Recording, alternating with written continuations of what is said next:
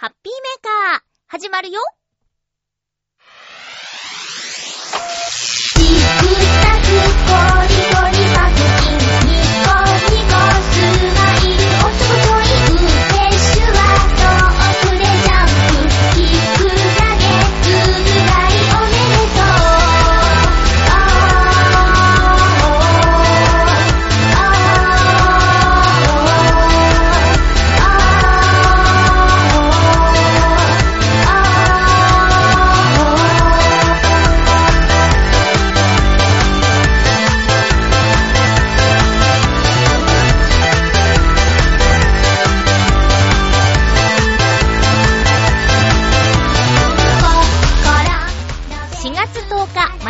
ハッピーメーカー。この番組は、ハッピーな時間を一緒に過ごしましょうというコンセプトのもと、チョアヘヨ .com のサポートでお届けしております。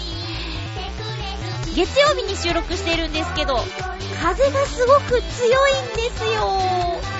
今日も最後まで1時間、よろしくお願いします。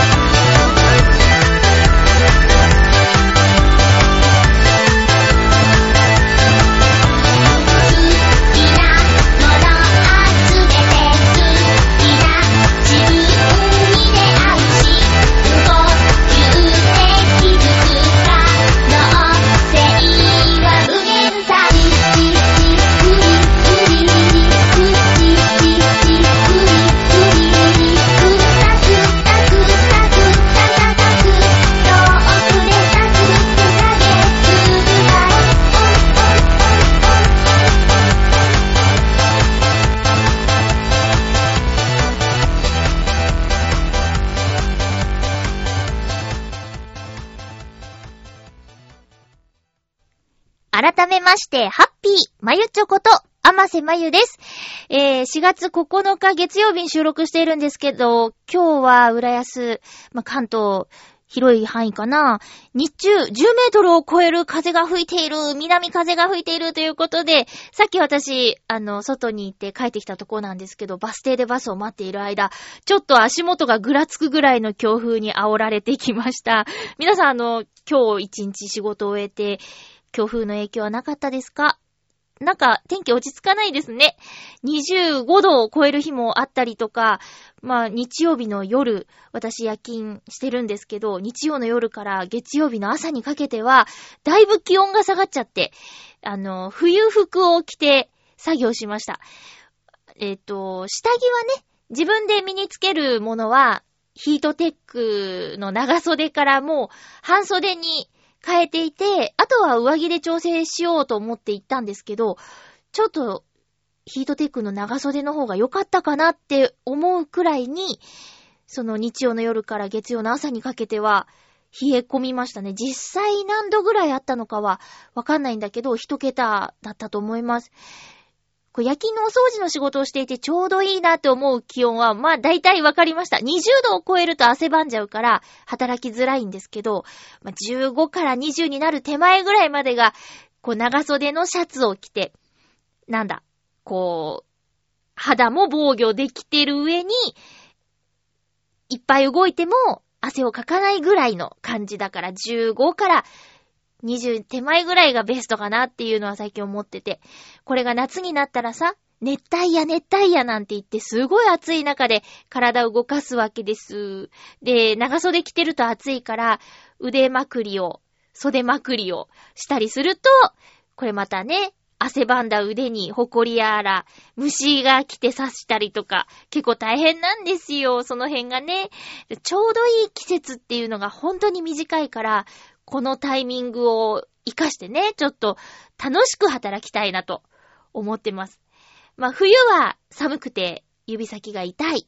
足が冷たくてかじかんじゃうとか、夏は本当にもう身の危険を感じるほどのクラックラする感じ。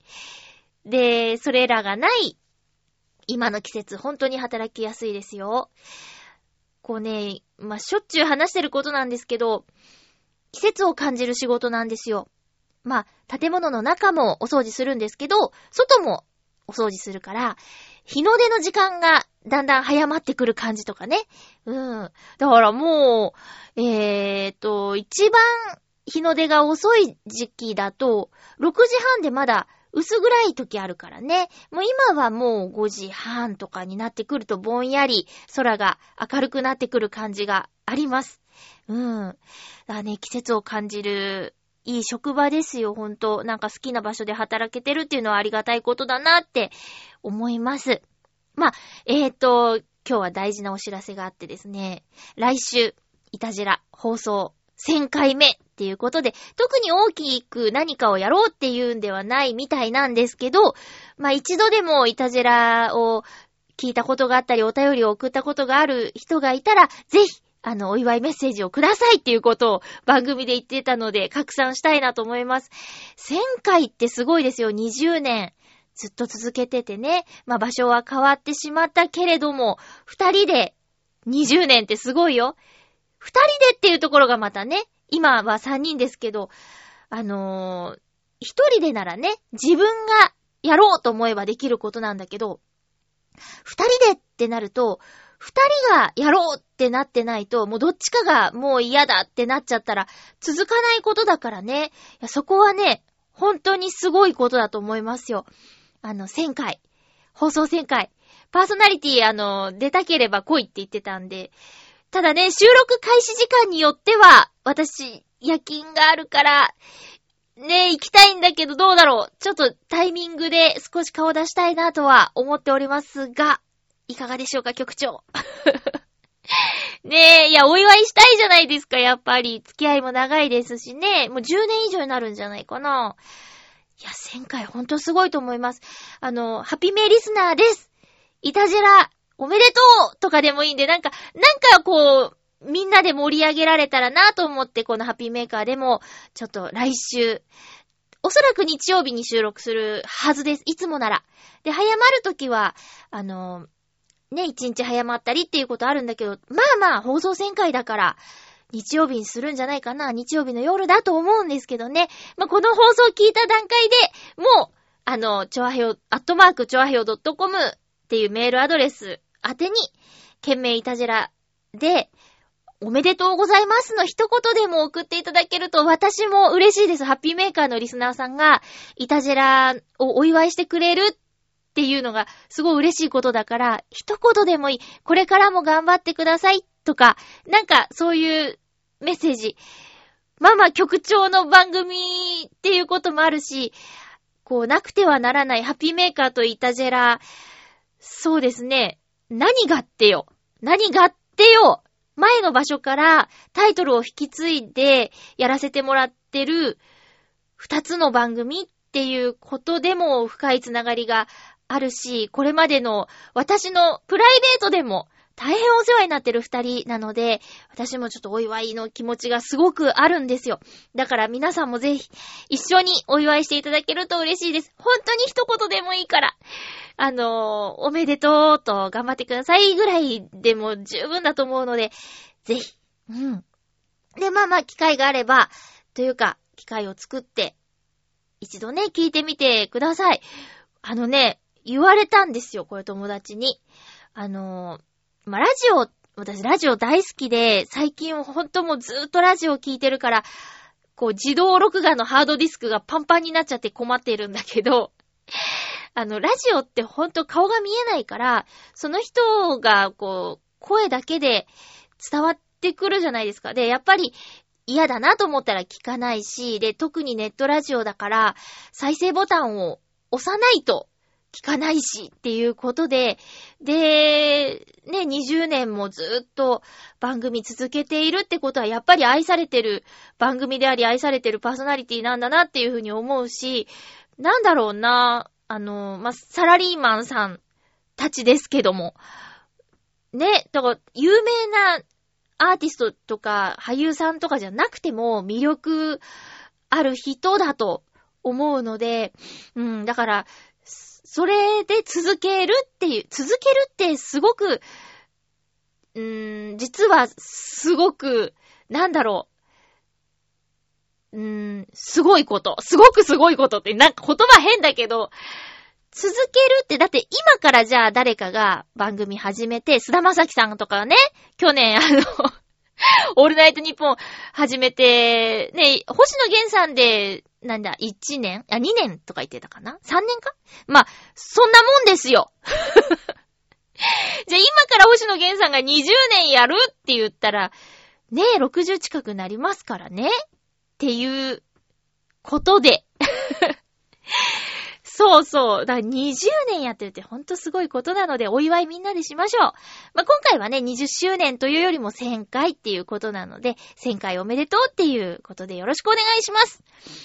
えーと、なんか、そのイタジェラで、しょっちゅう最近やってることがあるんですよ。もぐもぐのコーナーって。これちょっと元祖がやらないわけにいかないだろうっていうことで、ちょっと、ハッピーメーカー、このコーナー復活させたいなと思いまして、ただ食べたいだけじゃないの？まゆっちょみたいなところもありますけど。いや、でも、まあまあまあ、コーナーは大事ということです。いっちゃいましょう。ハッピーもぐもぐ元祖やで。そう、うちが元祖。え、今回はですね、森永の小枝。米田コーヒー店白のワール味というのをもぐもぐしたいと思いますが、ちょっと久しぶりすぎてパッケージ写真撮るの忘れていましたよ。ちょっと撮りましょう。ちょっとブログとかもね、頑張っていかねばと思っているので、写真は重要。撮った。えーと、小枝です。森永の小枝さんが、米田コーヒーさんとコラボして、あの、白のワールってわかります？デニッシュの上にソフトクリームバー乗ってて、その上に、これメープルシロップかな？うん。がかかってる食べ物で、こう、米田コーヒーはね、新浦安にあるのと南行徳にもあるんで、たまに行くんですよ。でもね、白ノワールは一度食べたかなとてもボリュームがあって、しかも食べづらいのでな、めったに食べないんだけど、小枝になってるとね、すごく食べやすいでしょあー、久しぶりだなこうやってお菓子を番組で食べるのは。いただきまーす。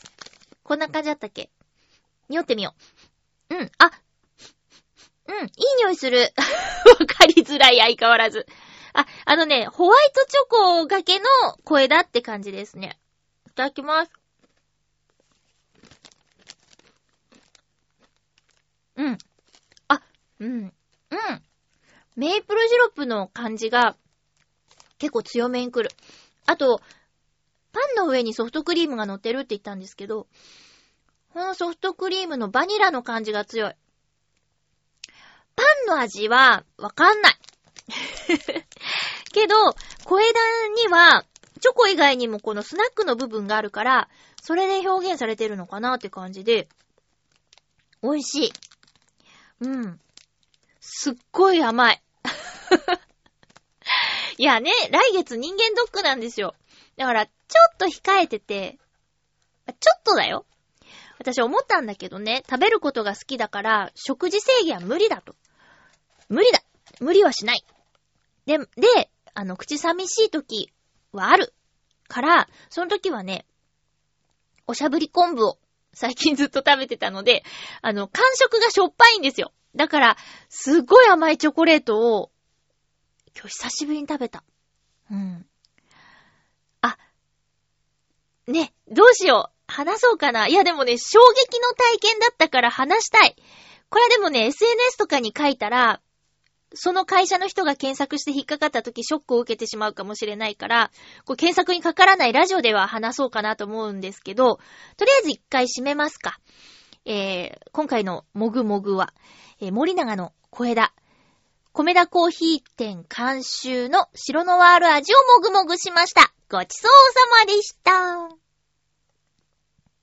さっきの続きなんですけど、私初めてあの、スイーツをお残ししました。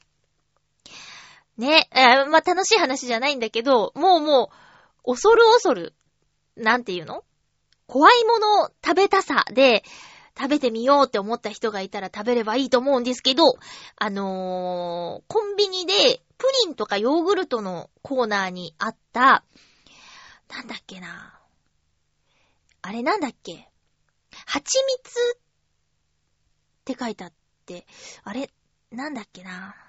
禁断の蜂蜜だ。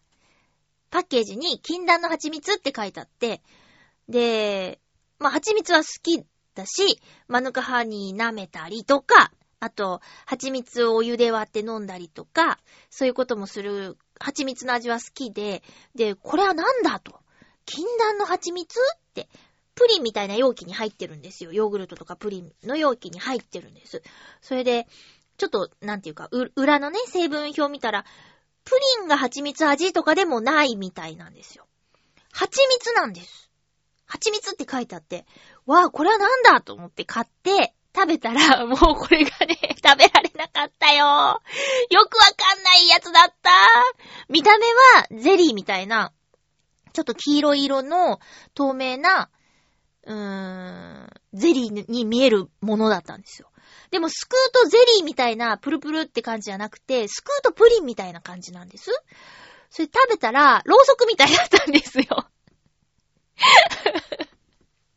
まあまあ、あの、まあ、えっと、禁断の蜂蜜って書いてある、そういうものを見かけたらですね、あの、多分、早々にお見かけしなくなると思うから、ちょっと本当に、本当に食べられないって思っちゃって、頑張ったんだよ、それでも。ああ、無理って思ってから、いや、さすがに残すのは、と思って、頑張ったんだけど、無理だったーほんとごめんなさいと思って、冷凍庫に入れて、ちょっと燃えるゴミの日に、ポイしちゃいましたけど、いやいや、ほんとにね、もう、どうしたよっていう感じのね。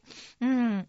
なんだったんだあれ結局っって、今でも思ってます。ただ、ほんとそう、SNS に書いたらダメだと思って、ここまで我慢してた、すぐ言いたかった写真撮って、これはなんだって言いたかったけど、うん。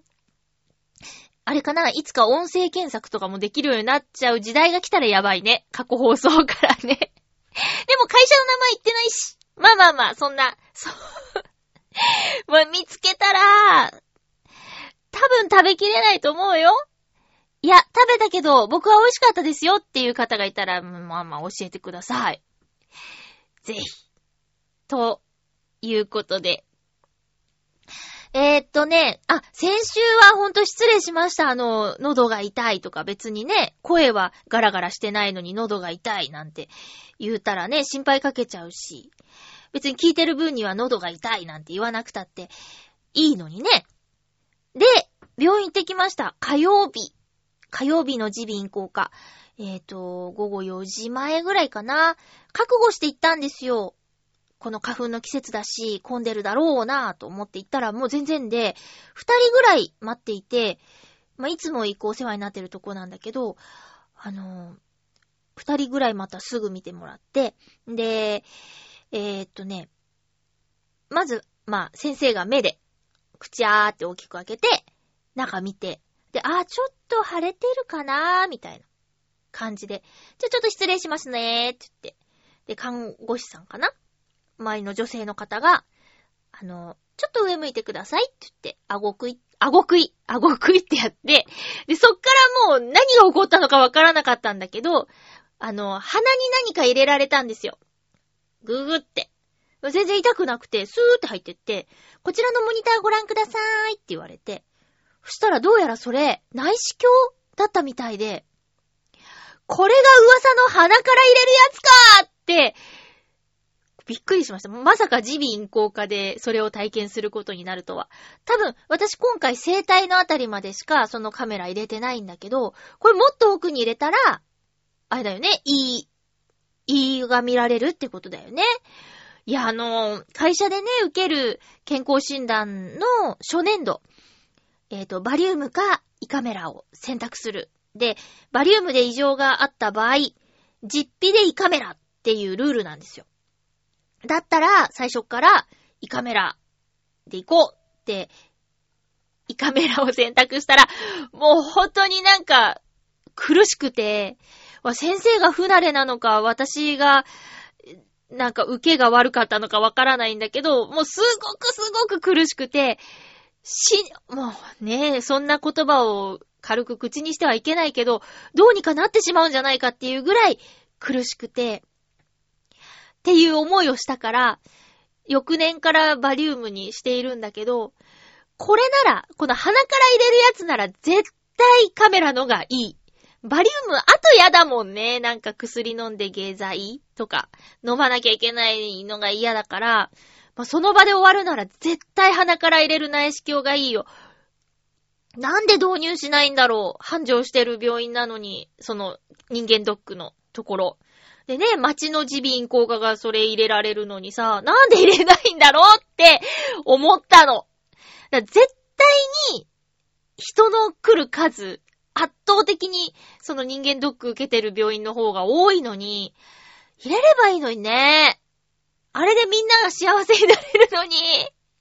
わかんないよ。生体超えるときに苦しいのかもしれないけど、いやでも、でも、細いもんだって。うん。口から入れるやつは、ホースみたいな入れるからね。いつから使ってんのこれっていうぐらいのやつをね入れられちゃうから、だから、わあ、これはすごいと思って、で、抜くときも全然痛くないし、あ、そういえばあれだよね、あの従来の胃カメラって、口から入れるときなんか口の中で麻酔をね、含ませて、最後飲み込んでみたいな。その、食道に麻酔をかけるみたいなこと、儀式がね、あるけど、鼻から入れるのはそんなんないし。うん。なんならなんか、胃の動きを弱くする注射とかまでされたでよその、従来のやつやるとき。まだ今回はだから生体までだったからそういうのがなかっただけかもしれないんだけど、でも驚くほど鼻を難なくクリアして 行ったのよ。あ、で、結局ね、喉の痛みの原因は、なんか、バイキンが悪さしてるねっていう感じだったんで、うがい薬と、抗生物質と、痛み止め、もらって、もうすぐ一週間なんだけど、実はね、まだ痛いんですよ。なんだろうわかんない。あのー、波があるんだけどね。めっちゃくちゃ痛いってなる時があって、でも相変わらず声は別に変わらず。うん。ちょっと、なんか嫌なの。違和感があることが。喉は頑丈な方だと思ってたんだけど、どうしたんだろうわかんないんだよね。ちょっと、もう、薬がなくなっちゃうから、もうずっと飲み続けてるんだけど、バイキンが悪さをやめないみたいでね。うん。だもう一回ちょっと、今週行ってこようかなって思ってます。っていう感じで、あの、先週ほど痛くはないよ。まあ、薬も飲んでるしね、今ね。うん。だから、大丈夫なんだけど、なんだろうね。もう完全に治ると思ってたんだけどね。そんな感じです。みんなもね、体に異常があった場合はすぐ見てもらった方がいいよ、と思うよ。えー、なんか、病院の話になっちゃったけど、うん。じゃあ、じゃあ、じゃあ、じゃあ、じゃ、えっと、えっと、えっと、お便りをご紹介していきたいと思います。えー、っとねあ、ハッピーネーム七星さんからいただきました。ありがとうございます。まゆっちょ、ハッピー、ハッピー？喉の調子はいかがでしょうか？ごめん、先に話しちゃった。お便りをご紹介してから話そうと思ってたのにすいません。そう、さっき言った通り。なんかまだちょっと変なんですよね。えー、私も最近まで花粉症か風邪なのかわかりませんが、喉が詰まる感じがしていました。やっと治りましたが、次は頭痛持ちに大敵の梅雨が来るのは嫌ですね。そんな時でも体を動かしていればなんとかなるかなと思っております。それでは、ということで、ありがとうございます。そうか。頭痛になっちゃう人は気圧とかの変化でね、なっちゃうらしいね。私はいつもそうなっちゃうわけじゃないんだけど、年に数回、すごいもう頭が割れるっていう風な頭痛になっちゃうことがあって、普段ならないから対処法がわからないんだけど、もう無理もう無理とか、もう友達と待ち合わせてるんだっていう時に、頭痛薬飲むと、スーって良くなるんだよね。まあ、なんだろう、痛みを、が治ってるわけじゃないくて、感じなくなってるだけだとしたらちょっと怖いことなんだけど、薬効くなーって 思った。あ、そういえばこないだのインフルエンザの時は、頭痛いの続いたなー。うん、関節の痛さと頭痛いの続いちゃった。熱は出ない分ね。うーん、そっか。まあ、年中なんかしら襲ってくるね。花粉の次は梅雨で、頭痛でって、しんどいけど、まあ、付き合っていくしかないよね。うーん。だ薬もさ、すごく進化してるよね。今私、あの、花粉対策は、今年は結局レーザー治療を受けなかったんです。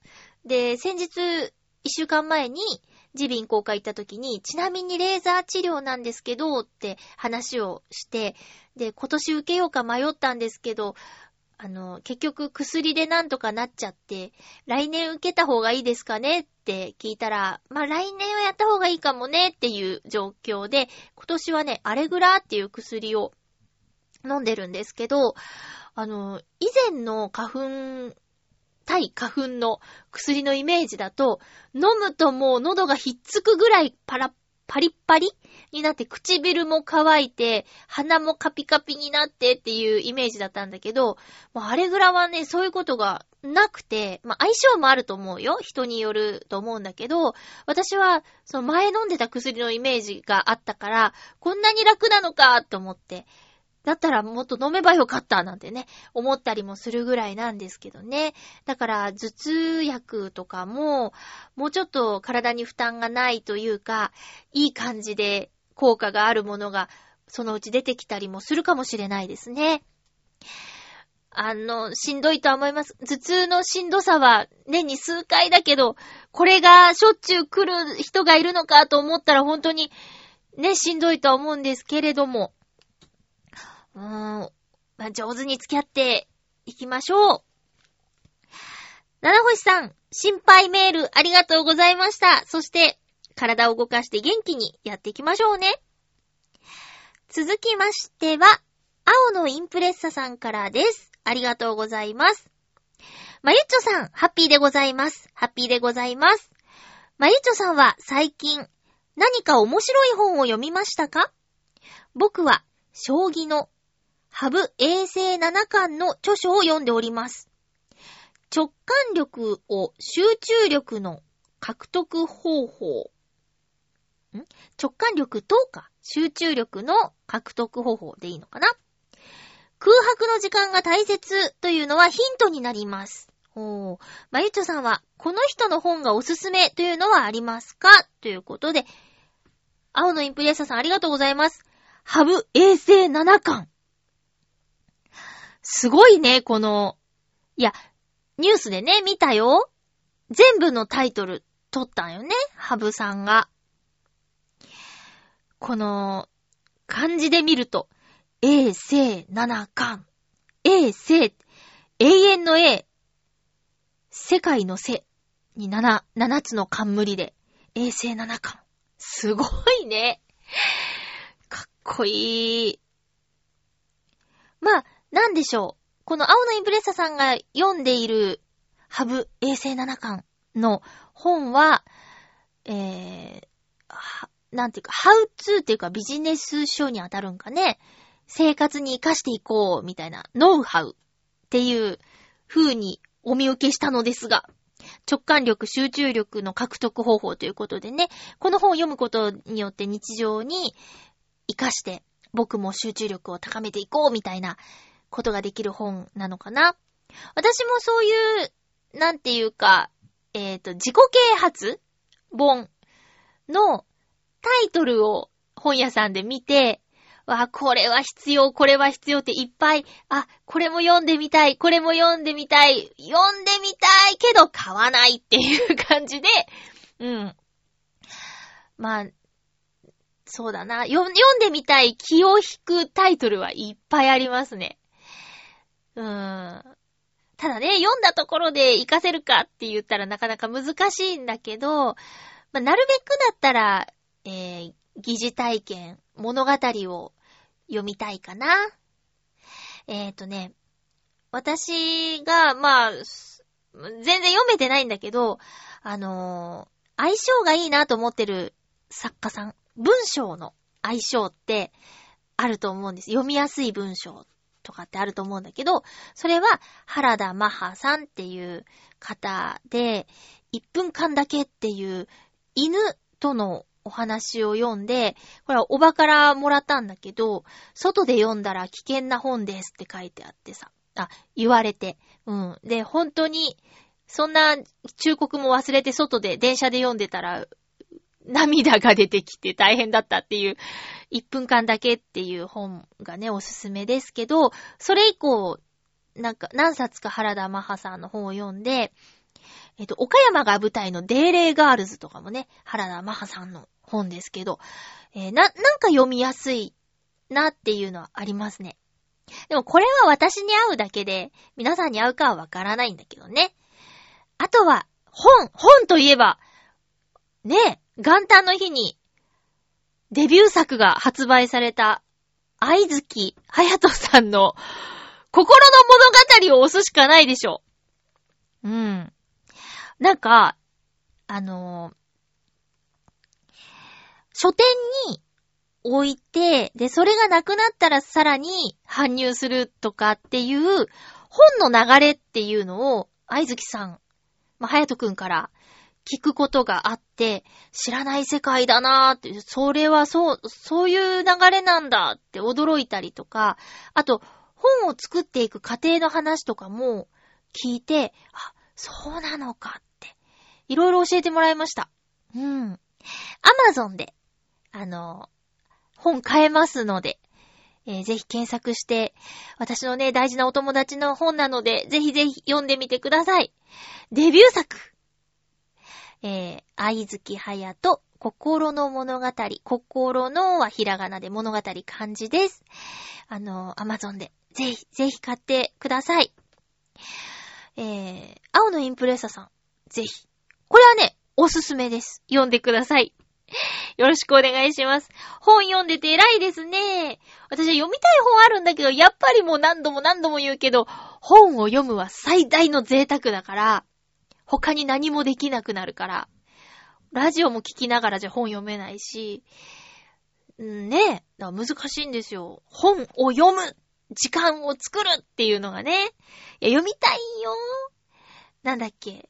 騙し絵の牙だっけ。大泉洋さん当て書きの小説もまだ途中なんですよ。ただ、映像化が決まったっていうことでね、最後まで読まなくちゃっていう風に思って、いつでも読める場所に置いてあったりするんだけど、置いてあるだけっていうね。うん、これは良くないですね。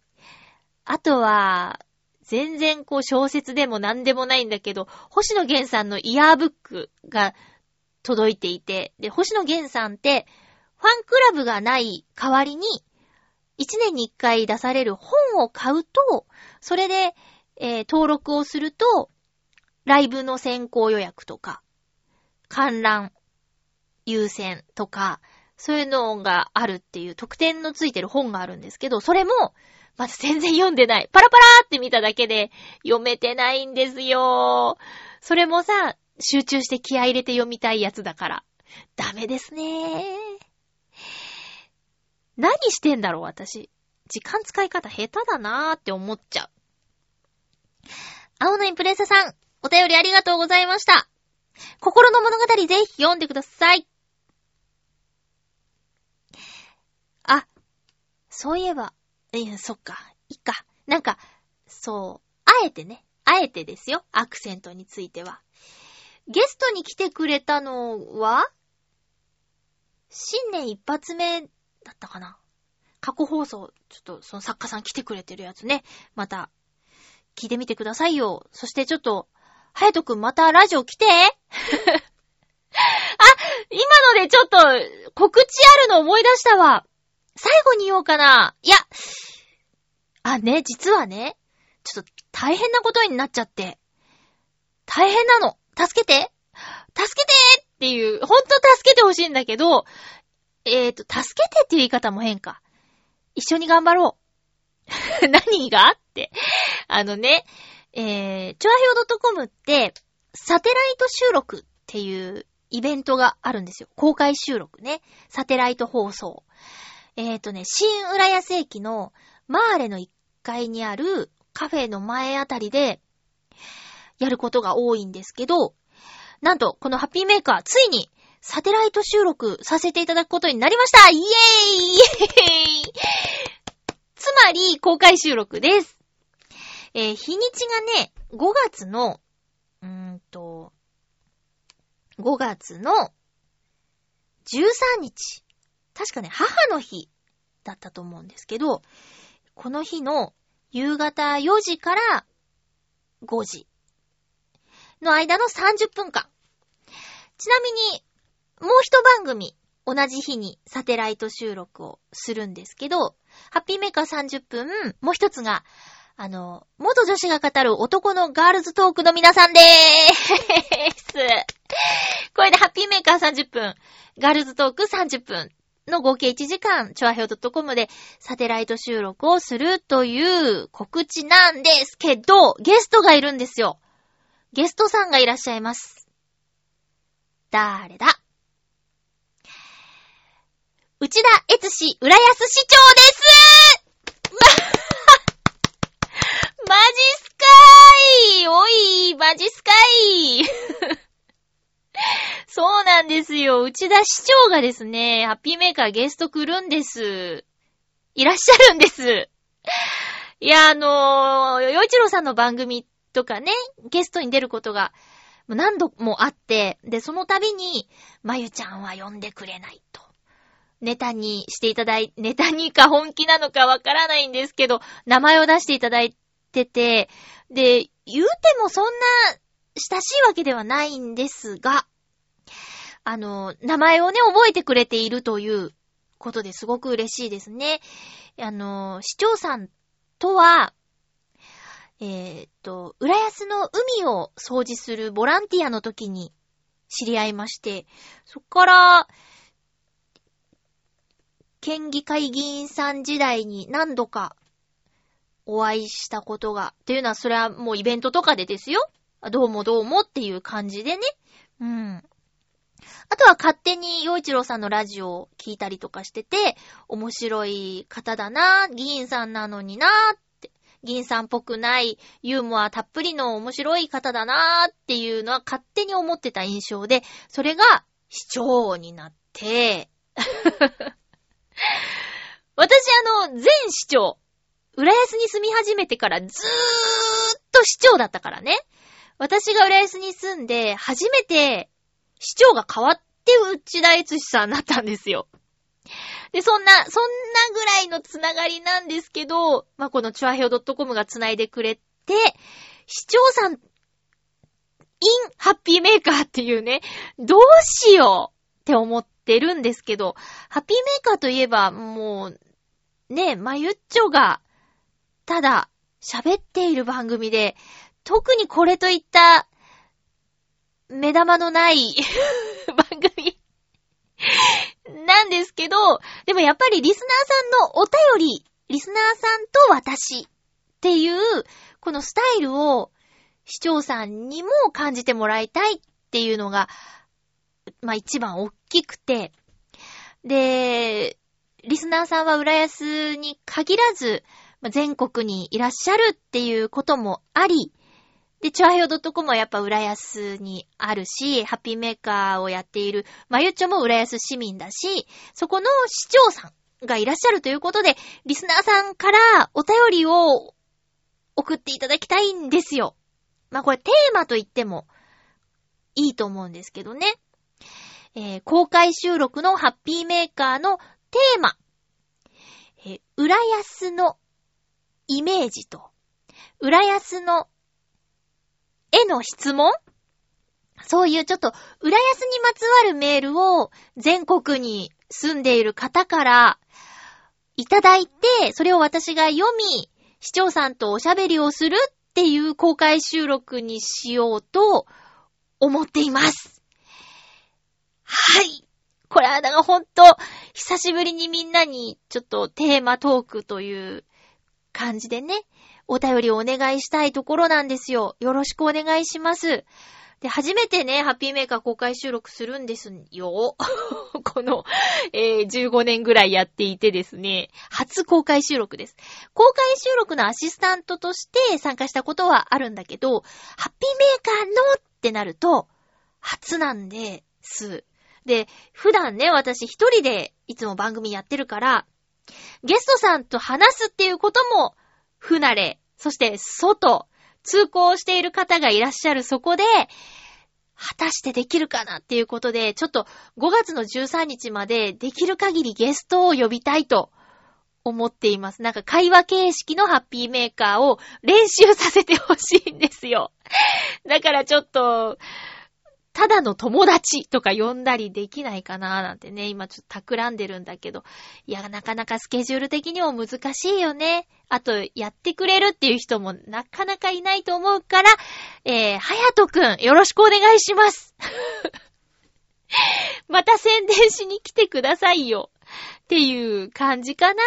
告知5月13日日曜日の夕方4時から夕方5時、ハッピーメーカーと、えー、ガールズトークで公開収録。ゲストは内田悦さんということで皆さんメモはできましたでしょうか？そしてテーマ、公開収録のテーマとして、浦安のイメージ。えー、僕は浦安ってこんな街だと思います？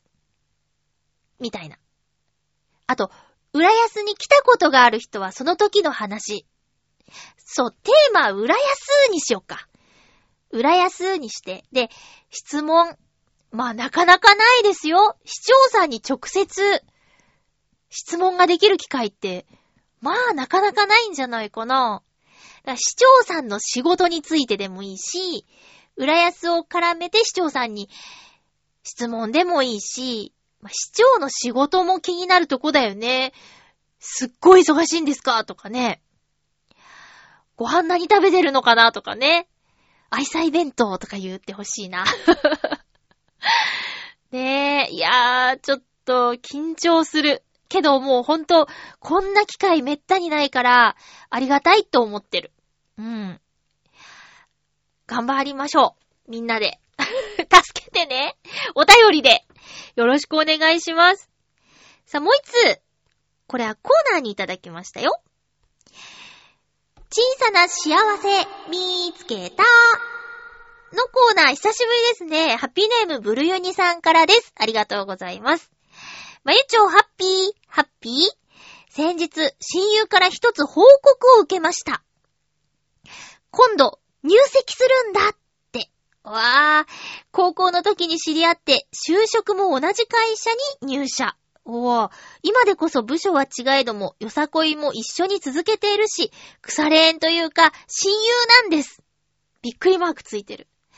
そんな彼から誰よりも一番早く報告を受け、それが何よりも嬉しくってメールしちゃいましたいや、いい、いいですね。いい。年齢も年齢なので、彼のこと少し心配してはいましたが、やっと落ち着いたようです。相手の方にも会いましたが、私といつも会話している時のように、本当に二人とも自然で、恥ずかしいくらい仲がいいんです。結婚式はやらないようなので、お披露目パーティーを企画してあげようと思っています。あ、ちなみに、私も結婚10年を無事迎えることができました。ご報告までに、ということでありがとうございます。いやー、そっかー。いや、まずはね、親友のおめでたい話高校の同級生ってことは、まあだから、ね、同世代ってことで、40前後でしょ？よかったね。よかったよかった。まあ、結婚が全てではないけど、結婚したいと思える人に会えたことが良かったと思う。うん。一人でね、こう人生を謳歌しているお友達も結構いますけど、でも、ね、結婚したいと思ってて結婚し、この人としたいっていう人と出会えたっていう、すごいことよ。えー、でもすごいね、あの、高校から会社も一緒で、趣味というかね、やってるよさこいも一緒って。ってことは、ご近所さんでもあったりするのかないや、いい話。パーティーを企画？この日開けといてね、みたいな感じで。サプライズ？ちょ、飯でも食おうよ、みたいな。ちょっとおしゃれしてきてよみたいなことかな。いいねパーティー企画。そう。いやね、私もう、ね、この、もちろん素敵なお便りなんです。エピソードもすごくいいんだけど、最後の一文ですよ。もうびっくりしちゃった。結婚10年迎えました。っていうことで、ブルーニさんおめでとうございます。10年、スイートテンダイヤモンド そんな CM してたよね。スイートテンダイヤモンド10周年の君に送るってね。いやーね、だって何がびっくりしたって、あの、まあ、今ね、青のインプレッサさんが好きな人がいるんだっていうお便りくれてますけど、ブルーニさんも最初ね、気になる女性がいるっていうお便りをくださったんだもんね。それで、プロポーズは桜の木の下で。なあ、夜桜見ながらなーって、わーおーってともさんと言ってたんだよ。懐かしい、10年か。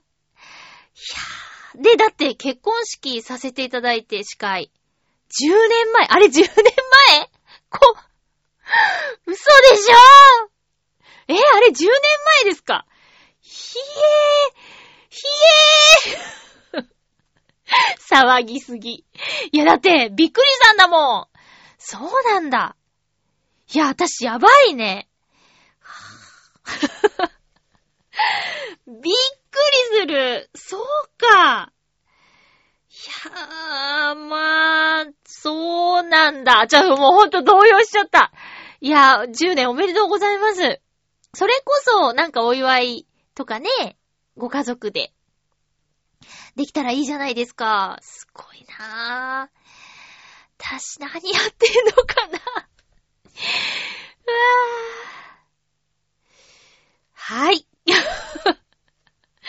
いやいやいや、い、いいんだ、いいんだ、いいんだ、今、幸せだからいいんだ。うん。どうしよう。いや、もうほんと、お友達のパーティー、成功させてくださいね。楽しき、楽しいパーティーになるといいですね。私ちょっとね、びっくりしたことあって、あの、ナレータースクールで一緒に勉強していた、あの方がですね、結婚しましたってブログで報告していて、で、お相手の方もその同じスクールの方だったんですよ。そしたら、なんか、なんだっけ、ライブドアニュースだから、ヤフーニュースだか、そういうネットのね、ニュースに、なってて、ナレーターコーンって書いてあって、初めて聞いたぜって思ってね。ナレーター同士で結婚してナレーターコーンだって。うん。すごーいと思って。友達、友達と言ってはいけない仲かな。同期生、うん、なんだけど、その方のね、ニュースになるっていうね、すごいなと思いました。えーと、ちょっと、そうね、ネタと言ってはあれだけど、記事でね、これを話そうって思ってたことがあったんだけど、それを話す時間はなさそうで、あ、最近ちょっとタイトルコールしないで喋ってたんだけど、浦安のお話のコーナーです。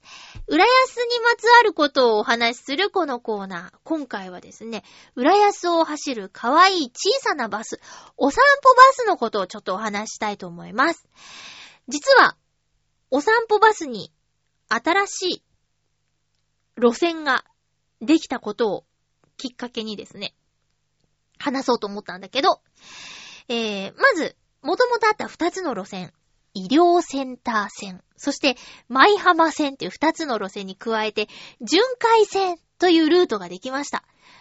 お散歩バスってそもそも、えー、通常のね、バスの大きさとは全然違う。半分か三分の一ぐらいのサイズで、狭い道、通常のバスが通れない狭い裏道も走って、高齢者の方や小さなお子さんを連れた方や体の不自由な方で、あの、家の近くを通ってくれるバスだから、駅まで出やすいとか、えー、買い物に行きやすいとか、自分の家の近くを通ってくれるバスっていうことで、たくさんの市民の方に利用されているバスです。で、1回乗ると100円で運んでくれます。もちろん Suica とかも使えるんですけどね。えー、で、このバス、あのー、本当にちょこちょこ止まるんですよ。バス停の間隔が短いのと、あと、この、二路線。大体ですね、今回加わった路線と合わせると、浦安市のほとんどを、このお散歩バスで行くことができるっていうことで、市民の足としてとても重宝されているんですよ。で、まあ、浦安市に住んでないと地理的なものはピンとこないと思うんですけど、舞浜線っていうのは、舞浜駅から新浦安駅、JR の隣り合った駅の間を、えー、くねくねと細い道を通って行きます。そして、医療センター線っていうのは、新浦安と東西線の浦安駅、さらにその東西線浦安駅よりも北側のエリアを走るバスです。で、医療センターっていうのが終点。まだ始発にあるんだけど、病院に通う人がね、えー、便利に使えるバスです。私よく使うバス。あのー、新浦安から浦安駅の間。以前はその医療センターの近くに住んでたんでね、始発から乗ったりしてましたよ。今違うんですけどね。で、新たに加わった巡回線。これが、今まで走ってなかった、新町。あの、新浦安の埋め立ての綺麗な、ドラマのロケにもしょっちゅう使われる綺麗なあの、ベイシティエリアをね、走るバスができたんですよ。で、巡回線。イチョウルート、ツツジルートっていう風になってて、ま、向きの問題、方向の問題なんだけど、イチョウが、えー、浦安市の木、そして、ツツジが浦安市の花っていうことで名前が付けられたんだって。イチョウルート、ツツジルート。で、新浦安って、まあ私住んだことないから、実感してはないんだけど、スーパーがね、あまりたくさんないみたいなんです。ま東西線浦安駅周辺には、たくさんスーパー、生鮮食品を取り扱うお店がたくさんあるんですよ。ワイズマート、キダヤ、声優、ダイエーってね、えー、いっぱいあるんだけど、あの、新浦安の新町エリアは、そんなにたくさんないっぽいんだよね。やっぱお買い物が不自由っていう方が結構いらっしゃったと思うんだけど、この巡回ルート、巡回線ができたおかげで買い物がスムーズに行くんじゃないかなって期待されているそうですよ。えー、もし、この番組を浦安で聞いている方で、お散歩バスの新しいルート知らなかったよっていう方、ぜひ調べて使ってみてください。えー、っとね、浦安お散歩バスなんかで検索すると、東京ベイシティ交通さんのホームページからいろいろと情報を見ることができます。路線図も PDF の形で、えー、図で見てわかるように載っているので、えー、ぜひぜひ見てみてください。ということで、浦安のお話、お散歩バス編でした。なんかちゃんとやったね。久しぶりに。えー、ということで、えー、もろもろ告知なんですけど、ウクレレイマジネーションライブ。ちょっと迷ったんですけどね、14日配信で頑張ってみようと思っています。4月14日配信予定のウクレレイマジネーションライブ第12回目となりますけれども、聞きたい、聞いてやってもいいよという方は、懸命に、懸命に ライブ聞きますと書いたメールを送ってください。本文別になくてもいいです。名前ぐらい書いてあると嬉しいかな。うん。あの、感想メールだけじゃなくて予約メールください。フクロウのキスさん。ね、よろしくお願いします。えー、っと、あとは、さっき言った公開収録の話は5月13日の夕方、新浦安です。そして、次回のハッピーメーカーは、4月17日の放送を4月15日に収録する予定です。えー、っと、テーマとかは特に設けておりませんが、公開収録に向けたテーマ、浦安メール、いつでも待ってますのでよろしくお願いいたします。えー、っと、あとは、そう、来週の日曜日、4月15日、またこれも4月15日なんですけど、イタリアンジェラードクラブが放送1000回の収録をする予定日となっておりますので、えー、1000回って20年だからね、ぜひ、お祝いメールをイタジェラの方に送っていただけると、みんながハッピーになります。よろしくお願いいたします。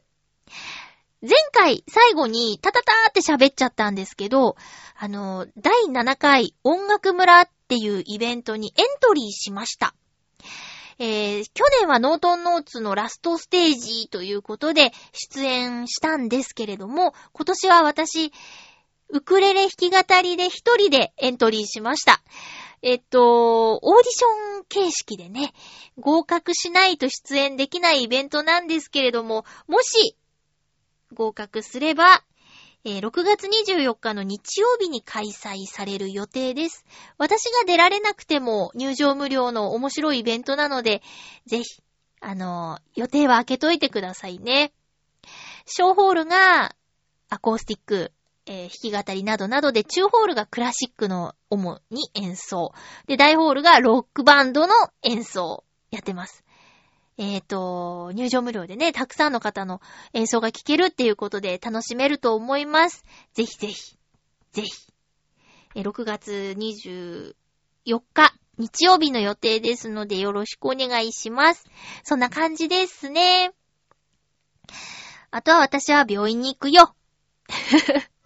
なんか変なんだよね、喉と。あとね、先週はなんかずっと左の薬指と小指と、その、まっすぐ伸びるライン？手のひらもなんかずーっと痺れてて、なんだったんだろうって感じでね。なんだこの痺れはってずっと思いながら生活していました。今はね、大丈夫。なんだろうね。急にガタが来てるよ。お相手は、まゆちょこと、あませまゆでした。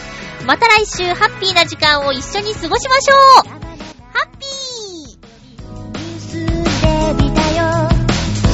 追いかけ